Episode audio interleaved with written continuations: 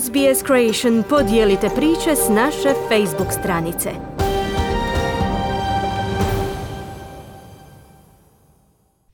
Radio SBS, program na hrvatskom jeziku, ja sam Kruno Martinac.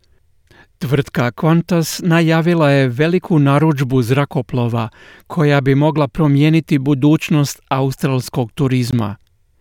U okviru programa naslovljenog Projekt Sunrise tvrtka naručuje 12 zrakoplova tvrtke Airbus model A350 koji će od kraja 2025. godine moći letjeti direktno iz Australije u bilo koji grad na svijetu. Prilog Brooke Young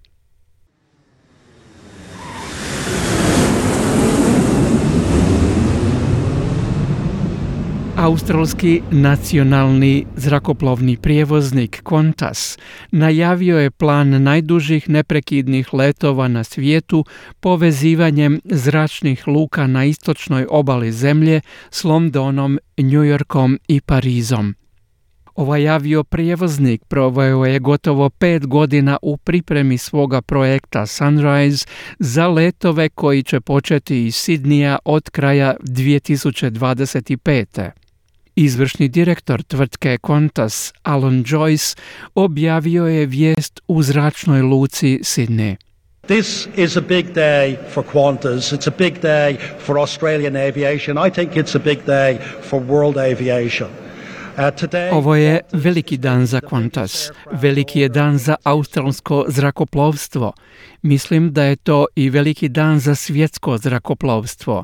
Danas naime Qantas otvara najveću narudžbu zrakoplova u svojoj povijesti. Rekordno dugački letovi u trajanju od preko 20 sati rezultat su narudžbe 12 novih zrakoplova Airbus A350 koji će biti građeni za ovakve posebno dugačke linije.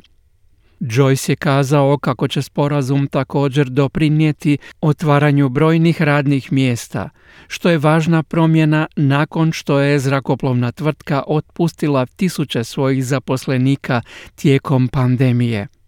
Doing aircraft like this and ordering aircraft like this creates huge opportunities for our people and it creates Korištenje ovakvih zrakoplova i naručivanje stvara ogromne mogućnosti za naše zaposlenike i otvara mogućnosti zapošljavanja. Mislimo da će to stvoriti tisuće radnih mjesta. Projekt Sunrise započeo je 2017. godine kada je Qantas objavio tweet u kojim je pozvao dva glavna proizvođača zrakoplova Boeing i Airbus da ponude zrakoplov koji može letjeti bez zaustavljanja između Sidnija, Londona i New Yorka. Christian Scherer, glavni komercijalni direktor u Airbusu, kazao je kako je njegova tvrtka iskoristila ovakvu poslovnu priliku. We Airbus immediately responded via a tweet mi u Airbusu odmah smo odgovorili putem tweeta jer smo prihvatili ovaj jedinstven izazov. I to je dalo ton uzbudljivoj i najkreativnijoj kampanji koja je zaokupila maštu svijeta zrakoplovstva i izvan njega, među putnicima i u najširoj javnosti diljem svijeta. Neil Hansford je predsjednik organizacije Strateška rješenja u zrakoplovstvu, a on je kazao kako će poslovni ugovor otvoriti mogućnost Qantasu da se agresivnije natječe na međunarodnom tržištu. What it does is that on the kangaroo route, which is basically the route to Europe, um, Radi se o tome da je ruta iz Australije, a u osnovi je to bio put do Europe, nikada u stvari nije bila visoko profitna ruta. Uvijek je previše ljudi koji moraju raditi na takvim linijama. Sada Qantas dobiva očitu prednost, jer model zrakoplova A380 to ne može postići, pa tvrtka Emirati neće moći prodrijeti na ovakvo tržište. Singapore Airlines pak nije naručio veće modele, tako da to Qantasu daje prednost. Ali Hansford upozorava da putnici ne trebaju očekivati kako će se cijene vratiti na razinu prije pandemije COVID-19. What we've got to understand is this aircraft is a very expensive aircraft and ono što treba znati je da ovaj zrakoplov je vrlo skup i nećete moći očekivati jeftine karte za one koji će tražiti nisku cijenu za put na odmor u Europi. S ekonomskog gledišta cijena bi mogla biti oko 25% veća od one koja se sada traži za putovanje modelom A380. U međuvremenu na unutrašnjem prometu grupacija Qantas počet će obnavljati svoje uskotrupne zrakoplove u sklopu projekta Winton, naručbom 40 novih Airbusovih letjelica, budući da modeli Boeinga 737 i 717 postupno se povlače iz upotrebe.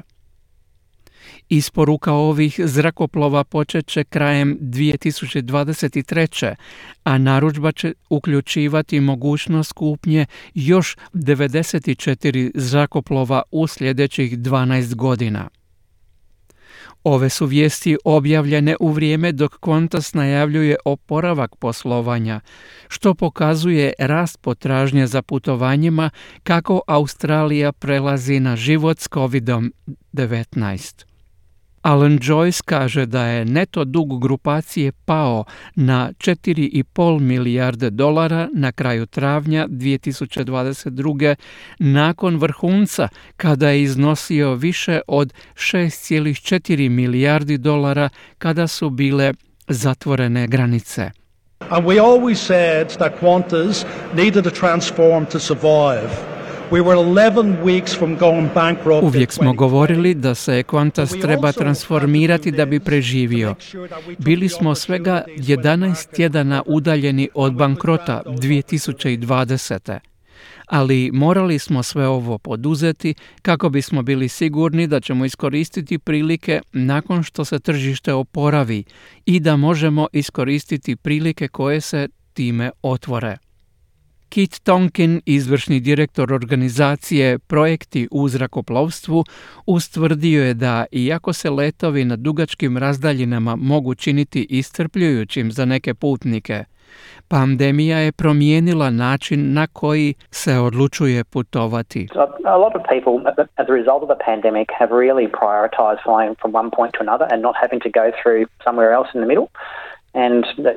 Mnogi, a kao rezultat pandemije, imaju prioritet letjeti s jedne točke na drugu, da ne moraju negdje na putu imati prekide putovanja i presjedanje.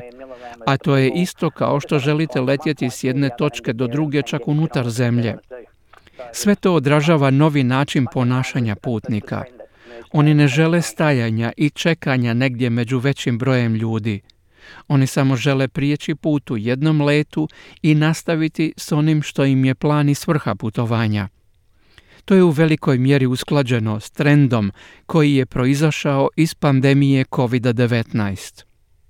Iz Qantasa pak govore kako će se nova flota zrakoplova uskladiti s predanošću prijevoznika i smanjenju emisije štetnih plinova, a Kit Tonkin je komentirao kako je to snažan napredak za zrakoplovstvo u cjelini. Globally, the aviation industry has been concentrating very hard on trying to achieve zero carbon ultimately. Um, we're not there yet. There's a little bit of work to go. Globalno se zrakoplovna industrija jako usmjerila na pokušaj da se u konačnici postigne nulta emisija ugljika.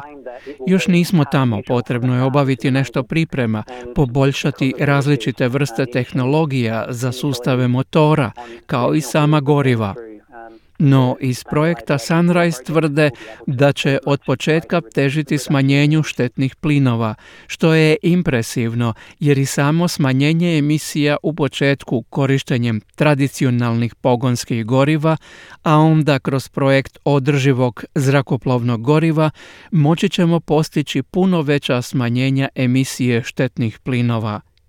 Pojasnio je Kit Tonkin. Želite čuti još ovakvih tema? Slušajte nas na Apple Podcast, Google Podcast, Spotify ili gdje god vi nalazite podcaste.